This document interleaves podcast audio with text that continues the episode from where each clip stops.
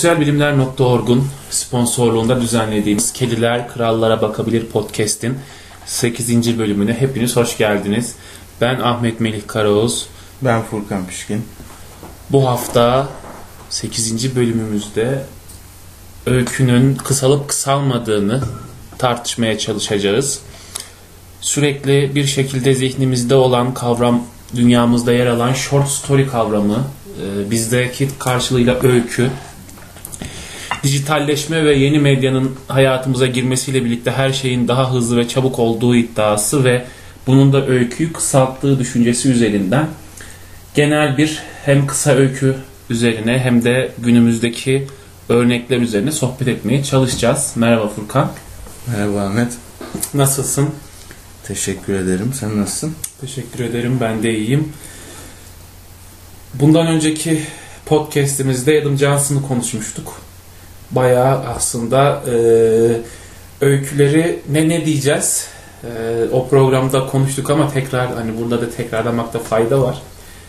Bu öyküler kısa öyküler mi sence? Ee, bize göre uzun öyküler ama onlara göre bence öykü. Normal bir öykü formatından bahsedebiliriz. Çünkü e, sen de bir okur olarak farkındasındır zaten.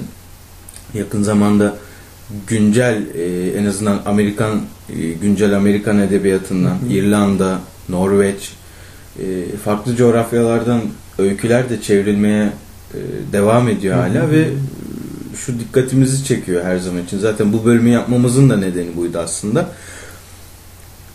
Onlar e, çevrilen öyküleri kastederek onlar mı çok uzun yazıyor biz mi çok kısa yazıyoruz ya da e, bunların yazdığı normal bir öykü formatı mı yoksa biz öyküyü birçok parçaya mı bölüyoruz? Hı hı. Uzun öykü hı.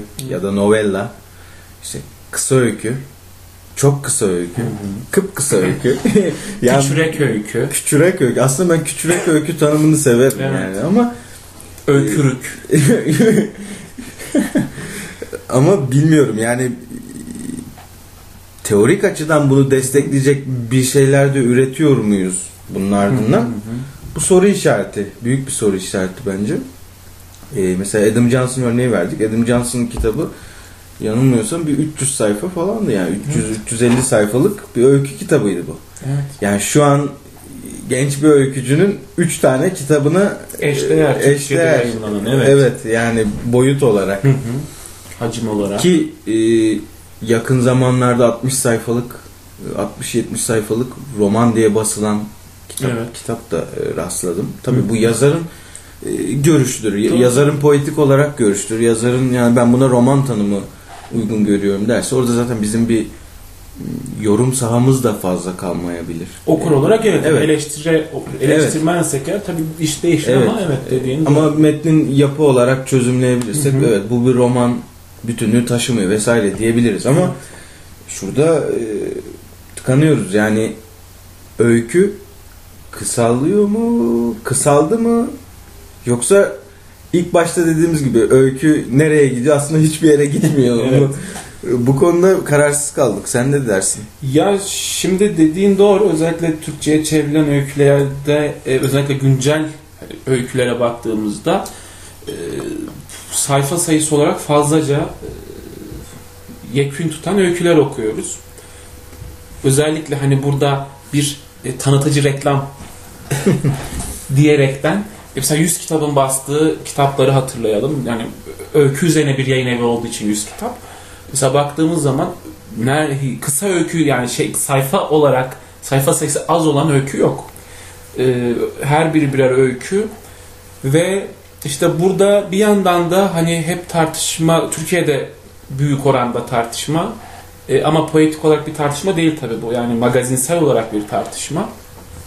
özellikle Twitter'ın e, öykü üzerine durumu değiştirdiği, öyküyü kısaltacağı. Çünkü bizlerin işte 200 eskiden 140'tı, şimdi 280 kelime, 280 evet harf, 280 karakterlik e, şeyler okumaya alıştığımız iddiası ve bunu da öyküyü kısalttığı iddiası. Hani bunu e, yurt dışı yazında pek fazla göremiyoruz.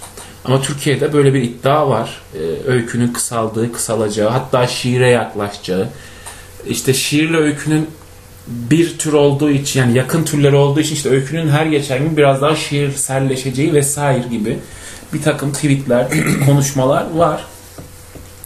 Ama zannediyorum burada biraz e, temel problem e, öykünün e, bize işte yani ithal olarak gelmesi hani organik Evet. bir süreç içinde gelmemesi ve hala mesela short story dediğimiz o kavramın İngilizce kavramın Türkçe'de tam olarak neye karşılık geldiğini biz bence zihnimizde oturtamadık. Hani tüm dergilerin neredeyse yaptığı bir dosya e, soruşturma ve tartışmadır ya bu. Öykü mü hikaye mi? Bence hani bu tartışmanın da temelinde bu var.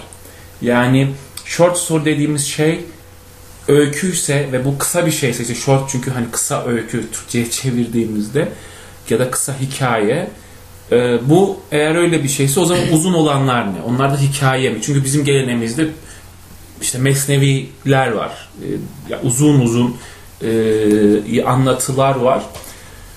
E, işte böyle olunca da bir kavram kargaşası yaşıyoruz ve e, sanki öykü yazar insan ve öykü yazmaya niyet eden gençler işte bizler falan e, masanın başına oturduğumuzda öykü yaz, yazdığımız şey öykü denmesi için sanki o şeyin işte 10. sayfada bitmesi gerekiyormuş izlenimine kapılıyoruz. E, böyle olunca da e, enteresan bir durum ortaya çıkıyor. Yani sanki işte 70 sayfalık öykü olur mu olmaz mı? Bu novellaya mı kayar? Yoksa romana mı kayar? Bu tür e, tartışmaların da bir cevabı da yok hani. Güncel eleştiri metinlerine baktığımız zaman ama gördüğümüz tek bir mesele var. E, o da Türkiye'de yazılan öykülerin büyük çoğunluğunun kısa öyküler olduğu. Hani Melisa Kesmes'in son e, kitabında bu biraz yıkılıyor. Dört öykü var. Yanlış hatırlamıyorsam. Evet. E, hani bunu yıkmaya çalışan yazarlar da var ama genel hakim böyle ana akım olan meselenin işte üçer beşer sayfalık kitaplarda en fazla 7 sayfaya denk gelen öyküler olduğunu görüyoruz. Ya da dediğin gibi e, şöyle de bir şey var. Yani bir öykü kitabı alıyoruz. İçinde 18 tane öykü var Evet. mesela. Şimdi e, okur açısından şöyle de bir bir okur açısından şöyle bir e, sorun yaratıyor bence. Kitaba tam olarak e, hani o deyim var ya kitabın içine giremedim deyimi. Popüler bir deyim vardır. Tam olarak o kitabın içine girip giremeyeceğin şüpheli bir alan. Ee, ve okur açısından yine yorucu bir e, saha şöyle bir durum var. Çok fazla öykü var. Sürekli okudukça bu bir e, nasıl bir mektuplaşma havası alıyor bir noktada. Yani sürekli bir bir tane daha, bir tane daha, ya bir doz daha der gibi ya da e, Aa, yeni bir mektup daha geldi, yeni bir mektup daha, yeni bir mektup daha. Ama e, bizim bunu okur açısından böyle bir sorun. Eleştirmen ya da yazan çizen insanlar açısından diğer bir sorun da şöyle. E, ben bu yazarı ele alırken hangi konudan ele alacağım? Mesela bir işte çok klişe deyimler vardır böyle e, kitap tanıtım yazılarında görürsün yani. E, büyük şehirlerin küçük insanların hayatlarını anlattığı falan diye derler. böyle. Kalabalık caddelerde İşte- tek başına yürüyen Evet. karakterin. Bireyin iç sıkıntısı. Çünkü bir yandan da hak veriyorum. Ee, neden hak veriyorum? Öyküler çok kısaldı, kısa, çok fazla var. Yazan kişi de, kitap tanıtımı yazan kişi de yani bir çıkış yolu bulamıyor Evet, bence. evet. Yani bir politik olarak bir şey göremiyor, toparlayamıyor. Ee, çünkü farklı farklı zamanlarda yazdığı muhtemelen Evet. öyküler bir e, konu, bir tema çatısı altında yazmıyor. Ama şöyle bir sorun ortaya çıkıyor işte. Bunu biz nasıl değerlendireceğiz? Ya da öykü gittikçe bu şekilde kısalacak mı? Ki örnekler de vardı. Ee, Mesela aklıma gelen Remzi Karabulut'un derlediği Öyküden Çıktım Yola kitabı vardı. 252 yazar. 252 yazardan minimal öyküler Evet. almışlardı. Mesela o kitap öyle çıktı ve aslında pek de konuşulmadı. Yani bir de şu var mesela e, bu işte 252 yazar yine Yitik ülke yayınlarına Yitik öyküler tweetler üzerinden ya da Ötüken'den çıkan bin bir kısa öykü dediğimiz şey. Ya bunların elbette yani bir şekilde kısa Ben sana şöyle bir soru Hı hı. yönelt- yönelteyim burada. tamam Mesela e, Ötüken'den çıkan kitaptan bahsetmiştim. 1001 Ha, kısa öykü. 1001 kısa öykü. Hı hı. Bu bir yazarın da derleme Evet, kitap değil evet. değil mi? Mesela ben sana şöyle bir soru yönelteyim. Mesela bu kitaptan yola çıkarak nasıl bir yorum yaparsın bu kitap hakkında? Ya şöyle o kitap e, yazarın belli aralıklarda yanlış hatırlamıyorsam 2011 yılında mı e, başladığı tweetleri hani tweetleri de tabii bu proje etrafında atıyor. Yazdığı işte öykü dediği 140 karakterlik cümleler var. Ama işte orada şöyle bir durum var. Ee, mesela öykü diye adlandırdığı şey aslında bir tweet. Yani bizim e, alıştığımız, bildiğimiz, yaygın olan işte e, kavramsallaştıran, kavramsallaştırılan, kuramsallaştırılan öykünün çok dışında bir iş ama şöyle bir problem var. Mesela devamı gelmeyen bir iş. Arkası olmayan bir iş. Ee, yazarının onu neden yaptığını tam olarak bilmediğimiz. Yani poetika diyoruz ya en başından beri poetikasızlık. Böyle bir problem. Mesela işte az önce bahsettiğin e, o kısa öykü derlemesi, Öyküden çıktım yola. Öyküden Çıktım Yola kitabı. Ya mesela işte şimdi biz şimdi diyelim ki orada iki yazarlar. Bu yazarların kısa öyküye dair bir poetikası var mı? Yani bu işi neden yaptıklarına dair bir cevabımız yok. Şimdi örneğin mesela e, Güray Süngü romancı biliyorsun. Mesela yakın bir zamanda Güray Süngü'nün e, Ketebe'den değil de izden son çıkan romanı şu an e, aklıma gelmiyor Az kalan gölge mi? galiba paragraf paragraf e, olan roman. E, şimdi şöyle bir durum var. Şimdi Güray Süngü'de biz e, neye alıştık? Güray Süngü ben hani iyi bir Güray Süngü e, okuru olduğumu düşünüyorum. Romanlarına, öykü kitaplarını okuduğumu yoğun bir şekilde. Şimdi Güray Süngü'deki temel anlatı nedir? Uzun, e, yoğun, e, yer yer kasvetli ve bunaltıcı bir e, anlatı vardır. Ve e, kitaplar işte hani genel olarak cümleler çok uzundur, karmaşıktır, karışıktır vesaire. E, ama mesela son e, romanında işte e, az kalan gölgede ya mesela bakıyoruz e, roman paragraf paragraf ilerliyor. Ama şöyle bir durumla karşı karşıya kalıyor. Yani ben okur olarak düşündüğümde Güray Süngü bu romanını neden böyle yazdı sorusuna bir cevabım yok. Resim şey anlatabildim mi? Yani e, Güray Süngü'nün alıştığım bir roman kurgusu, kuramı, po- poetikası hatta var. E, ama bu az kalan gölge romanına baktığımızda bu bir anda ters yüz oluyor ve bunun neden böyle olduğuna dair bir cevap bulamıyorum. Aynı şey kısa öyküler için de geçerli. Yani mesela bir ya kısa öyküden kastımız da şu aslında birkaç cümleyi geçmeyen öykü. Mesela hala kısa öyküden konuşurken aslında bir şeyleri açıklama hissiyatı ihtiyacı hissediyoruz. Çünkü cidden bu kavramın zihnimizde bir karşılığı maalesef yok. Ve bununla ilgili tartışmalar da oluyor. Evet. Yani böyle ara ara denk gelmişsindir. Ara ara ortaya da çıkıyor zaten. Yani short story. Evet. E, Bizde mesela kısa öykü diye çevriliyor ya da short short story. Evet. Çok çok kısa öyküler. Ama e, peki o anlamda bir e, tanım mı bu?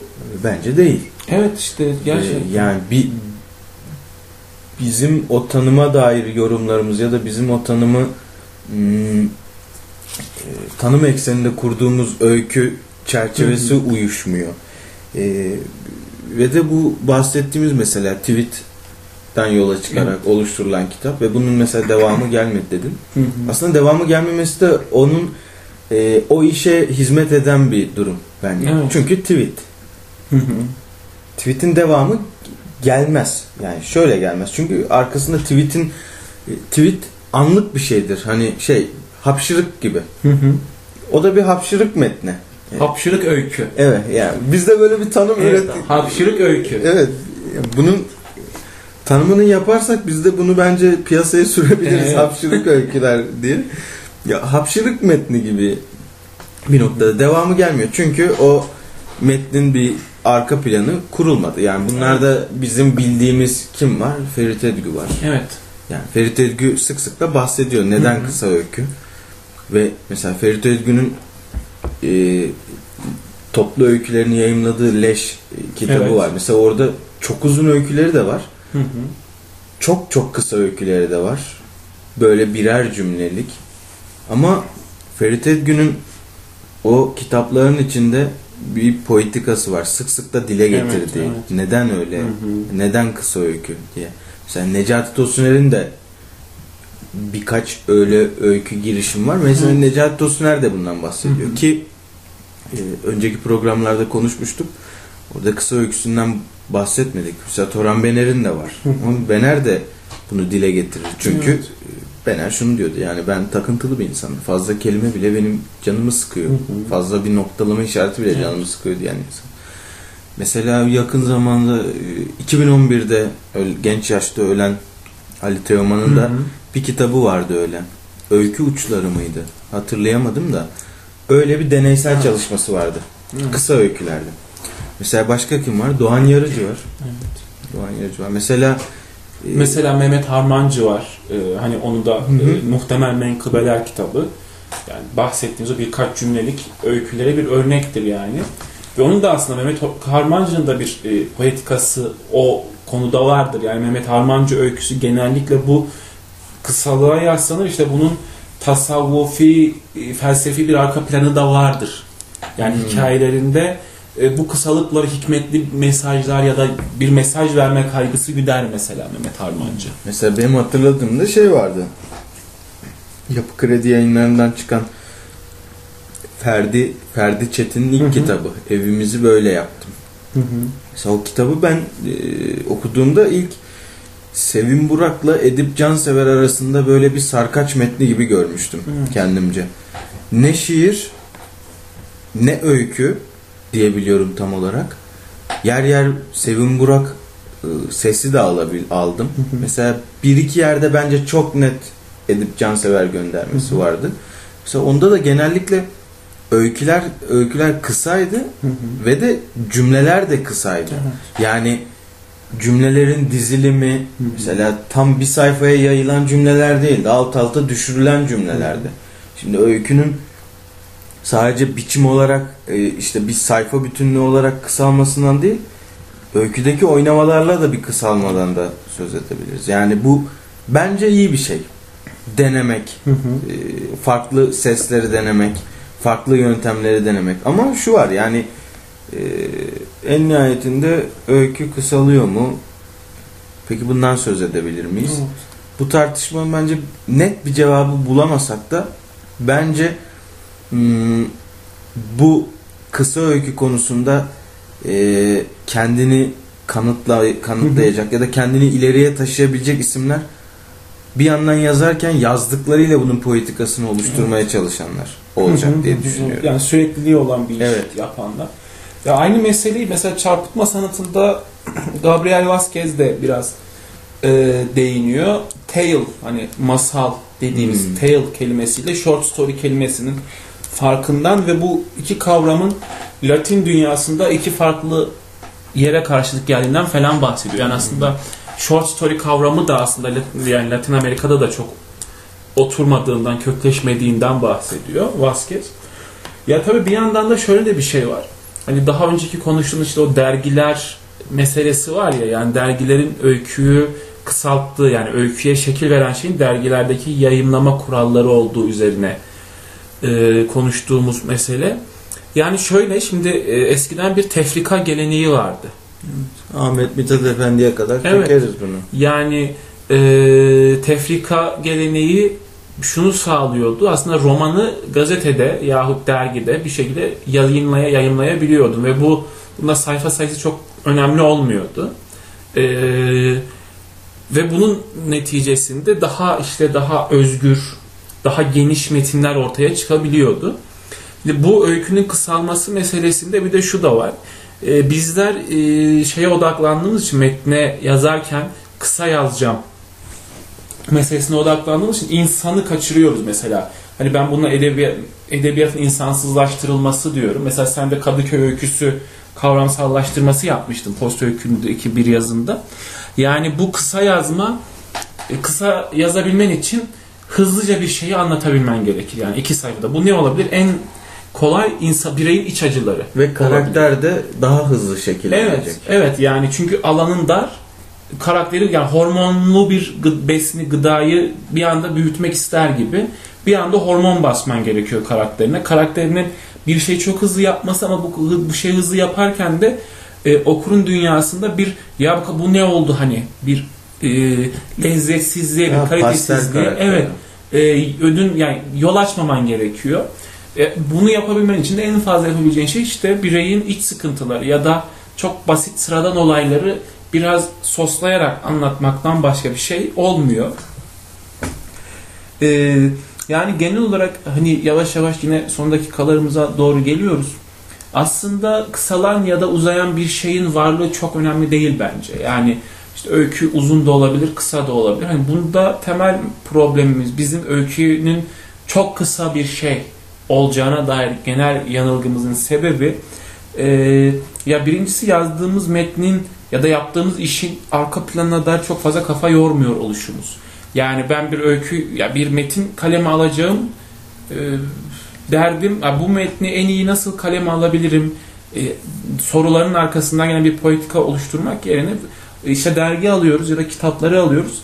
Oradakileri bir taklitle iş gidiyor. Hal böyle olunca da maalesef bizim öykümüzde e, bir, bir seri üretim zaten en çok fark ettiğimiz şey de bu. E, güncel öyküde birbirinin sanki kopyası metinler okuyoruz biz. Yani Yığılma. Evet bir Biraz senin da. evet bahsettiğin o yığılma durumu var. Çok benzer öyküler. E, sebebi çünkü e, yazdığımız metnin arka planına e, kafa yormuyoruz. E, böyle olunca da bizde işte ya tartışmalar da çok gündelik ve basma kalıp ifadeler etrafında gelişiyor ve e, öykü dediğimiz şey de maalesef sığ kalıyor. E, benim hani son olarak söyleyebileceğim şey şu olabilir. Asıl olan metindir. Biz bir şey anlatmak isteriz ve o şeyi nasıl anlatacağımız üzerine kafa yorarız. Ve kendimizi ona göre işte o süreç içerisinde okuruz, yazarız, sileri atarız. Yani kendimizi şekillendiririz ve anlatacağımız şey şiir olabilir, öykü olabilir, roman olabilir, tiyatro metni olabilir, birçok şarkı olabilir, resim, heykel, birçok şey olabilir ama asıl olan şey bizim ne anlatmak isteyeceğimizdir. Ama benim maalesef yani kendi bu bir ya, e, vardığım bir kanı belki yanlış olabilir. Güncel yazındaki birçok insan metne ya da yazmak istediği meseleye odaklanmak yerine ben bir şey yazmalıyım. Çünkü herkes bir şeyler yazıyor. Ne yazabilirim? Aa öykü kısaymış. Bunu yazması kolaydır. Öykü yazayım diye atılıyor diye düşünüyorum.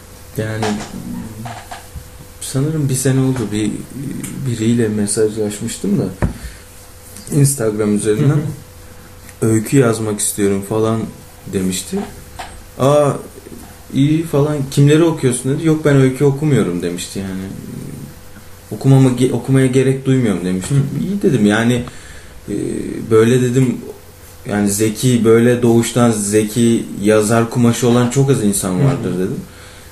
Sanırım laf soktuğumu anlayamamıştı da her neyse yani bir şeyi okumaya gerek duyulmayan bir çağda yaşıyoruz bence. Evet. Yani bir şeyi okuyorsak bile anında ondan bir beklenti içindeyiz. Yani salt bir zevk için o e, kitaptan alacağım haz için okumanın bile ertelendiği yaba, e, bir köşeye atıldığı bir çağdayız bence. Yani okuyayım en azından ben öykü yazmak istiyorsam bile o zaman okuduğum bana hemen öykü yazmayı öğretsin. Yani e, bir noktada öykü e, şey formatına geldi yani. Bir kitap olsun öykü böyle yazılıyor. Ben de o kitaba bakarak öykümü yazayım hemen. Hemen yayınlayayım. Senin bahsettiğin işte tefrika geleneği vesaire öldü. Çünkü tefrika geleneği evet öldü diyebiliriz. Evet. Yani bir, bir- biraz da biz öldü diyelim. Yani herkes öldü diyor zaten. Biraz da biz öldü diyelim. Dergilerin meselesini konuştuğumuzda da e, bahsetmiştik dergilerin işleyişinden vesaire. Hı hı. Çünkü şu an tefrikaya da e, olanak sağlayacak bir ortam yok. Dikkat Yok. edersen şöyle bir şey var. E, ben şimdi bir tefrika romana başlasam ya da uzun bir öyküye başlasam dikkat edersen uzun öykü dedim Evet. bak dilimize de alışmış. Aynen. Ben bunu her ay yazacağım dergiye. Ama her ay o dergiyi herkes aynı kişiler okuyacak mı? Evet öyle. Bence günümüzün en çok insanların düşündüğü nokta bu. Belki tefrikanın şu an e, benim bildiğim, gördüğüm birkaç dergide vardı. Ama Hı hı. bunun sürekli hale gelmemesinin nedeni de bu. Her okur, Evet. her ay yeni bir okur var. Evet doğru. Ve yeni bir okura her ay yeni bir ürünler vermem lazım Hı hı. mantığı işliyor.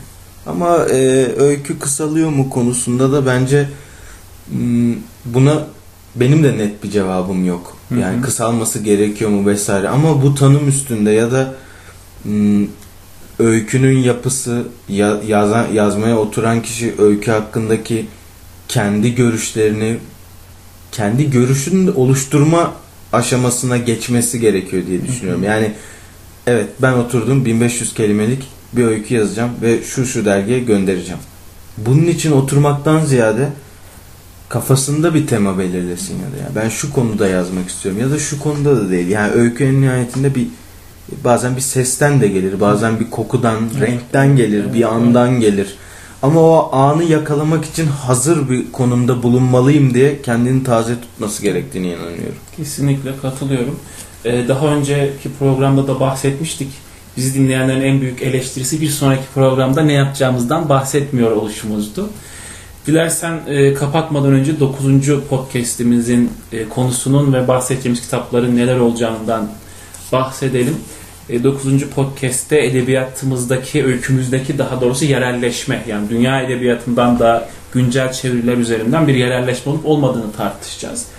E, Bunu yaparken de Kamil Erdem'in Şu Yağmur Bir Yağsa, Mahir Ünsal İliş'in Bangır Bangır Ferdi Çalıyor Evde, Gulam Hüseyin Said'in Dendil, Clary Keegan'ın Mavi Tarlalardan Yürü ve Hasan Harmancı'nın Tanılı ve Mutlak Hüzünler kitapları üzerinden bu meseleyi tartışmaya çalışacağız. E, dileyenler e, o podcastimize kadar bu kitaplardan herhangi birini alıp okuyabilir. Daha e, güzel bir şekilde programa eşlik edebilir. E, podcastimizin sonuna geldik. Sosyalbilimler.org'un katkılarıyla düzenlediğimiz Kediler Krallara Bakabilir podcast'in 8. bölümü de böylelikle bitiyor. Sizler e, krallara gülümseyerek bakmayı lütfen unutmayın. Son olarak kediler krallara bakabilir. Siz de bakmaya devam edin.